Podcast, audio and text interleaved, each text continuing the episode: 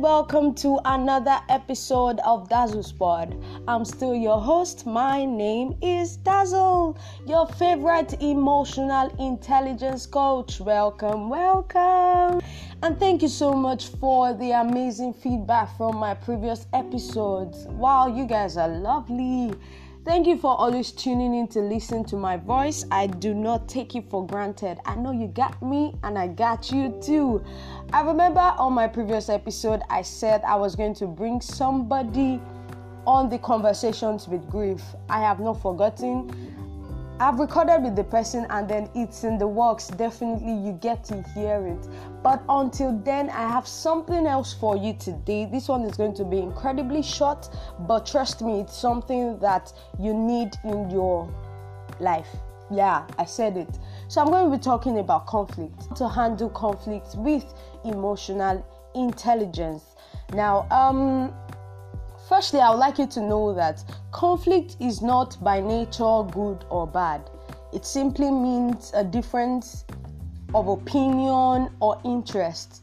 Now, we tend to fight or run away, which is flight. When conflict arises, is either you respond violently or you just run away. Now, conflicts are inevitable, but our response to conflict as emotionally intelligent people has to be different. We cannot read the society of conflict. You know, conflict can occur because co-workers bring them differing perspectives, grounds, or in some cases because employees have unclear expectations of their responsibilities. This one is even like in a workspace. Let's even extend it to friendship. You can have a conflict with your friend because you're clashing in opinions. Now, we even live in a very delicate world these days where people have opinions. And then there are some opinions to you that just sound, where is this coming from? Now, before now, I used to have issues with people having an opinion that differs from mine, or because I feel like, or because I know that my personality takes so much time to process things before I eventually form an opinion. So I just feel like for me to say that this is it, you should know that I'm coming from a place. But that's really bad. I learned it along the line that it is really bad for you to consider your opinion superior. There's really no superior opinion. Everybody is entitled to an opinion. So it is just very normal that we have conflicting opinions. Now, this does not mean that you shed your opinion for other people. It simply means that you find a meeting point. You necessarily do not have to adopt their opinion, but you don't have to be violent about it. Now, poor communication is a major contributor to conflict, and this can include reading body language, failure to share information, or receiving inconsistent messages. You know, you may just feel like this person does not like me, or this person just wants to necessarily, this person wants to just put me on the spot or things like that. Maybe because the other person cannot communicate and you also cannot communicate. I won't be dwelling so much on communication. If you want to learn that, you can listen to my episode that says approaching difficult conversations. Yes, I discussed that. Now, conflict is difficult because it triggers our acute stress response. The moment there is conflict, we are already stressed. Everybody wants to drive home their point, and we typically react by being violent or running away. If you are an aggressive person, you will likely respond to conflict with fight. You just want to fight. We see a lot of them on Twitter. Yes, I like to use Twitter as an example a lot because Twitter is an haven of opinions. Sometimes you cannot even fathom how some people bring their opinion up or the things that they go through before they form opinions. You're just like, really, where did this come from? And then in no time, somebody's attacking somebody and all of those things. Now, a productive way. Now, I said productive. There are different ways of handling conflict. But now I'm about to tell you a productive way to handle conflict, and it is by calling on your emotional intelligence. Now, emotional intelligence affects how we manage behavior, navigate social situations, and make decisions. Now, the four keys of emotional intelligence, if you've listened to my previous episodes, you already know it is self-awareness, self-management, social awareness, and relationship management. That is being aware of your reactions and tendencies. You already know. Yes, I remember an example. I remember when I was in junior secondary school, I think the second grade in junior secondary school, I got into a fight with a friend.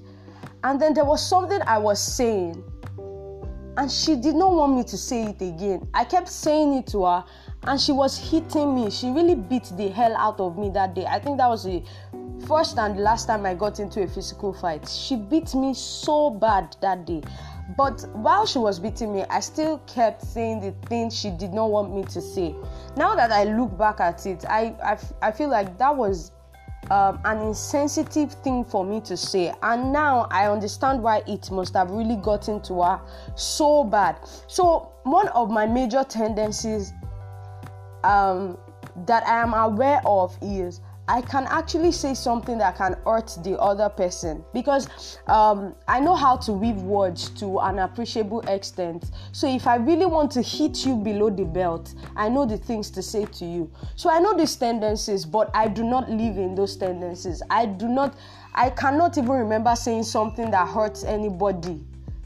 I can't remember saying something that would hurt somebody to anybody in the past years. I've never had to say such things to anybody.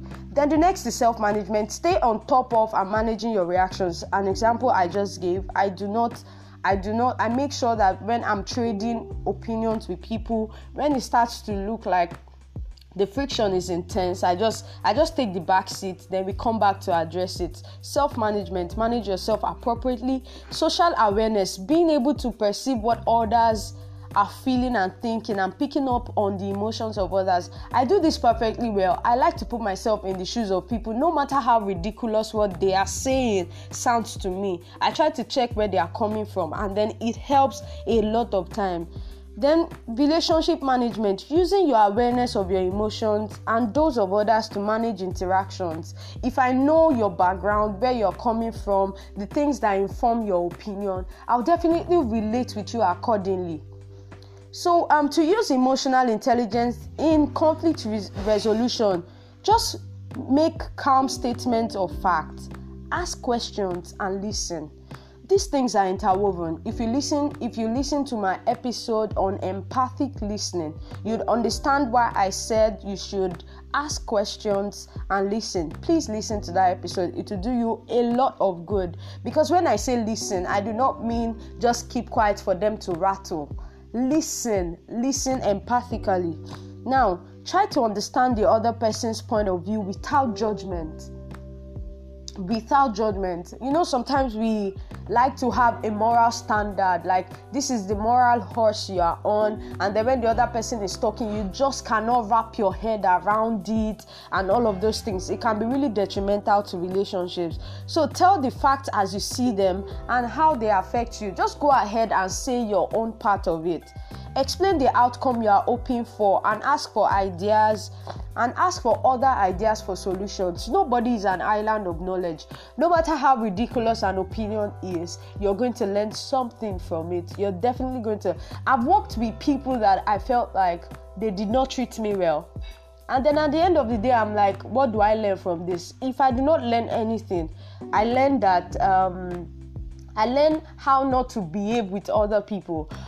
Quickly, I'll give an example. I was talking to a friend recently, and then he was telling me that when we are relating with people ahead of us, we should also take a cue from how people below us, quote and unquote, for lack of a better word, please, how people below us relate with us, so that the things that we do not appreciate, we do not take it up there. So in everything that we do, there's always something to learn. So in the bit of having these sane conversations, This will lead to a discussion that can resolve the conflict, that recognizes and also meets everyone's needs. Like I said, I'm not telling you to shed your opinion and just take on the other person's opinion. Everybody has to find a meeting point. I hope you've been able to learn a thing or two from today's episode, because I'm really passionate about it, because conflicts are inevitable and we need to handle it better. Now I have something for you. I intentionally did not mention it at the beginning because I was going to give it to whoever. I have two. Well, I'll just make it two persons. Two people that listen to the very end. Now, have you been wanting to have a session with me, and then maybe one or two glitches, and then you'd like to have a session with an emotional intelligence coach? Reach out to me on any of my social media platforms. You can reach out to me on Dazzle Speaks on Instagram, Dazzle Speaks on Twitter. You can send me a message on WhatsApp 070-1145-1251. Send me a message and then we'll schedule a session. The first two persons to send me a message, please. And if you come late, I'm going to tell you that you came late. Thank you so much. I really appreciate it. God bless you.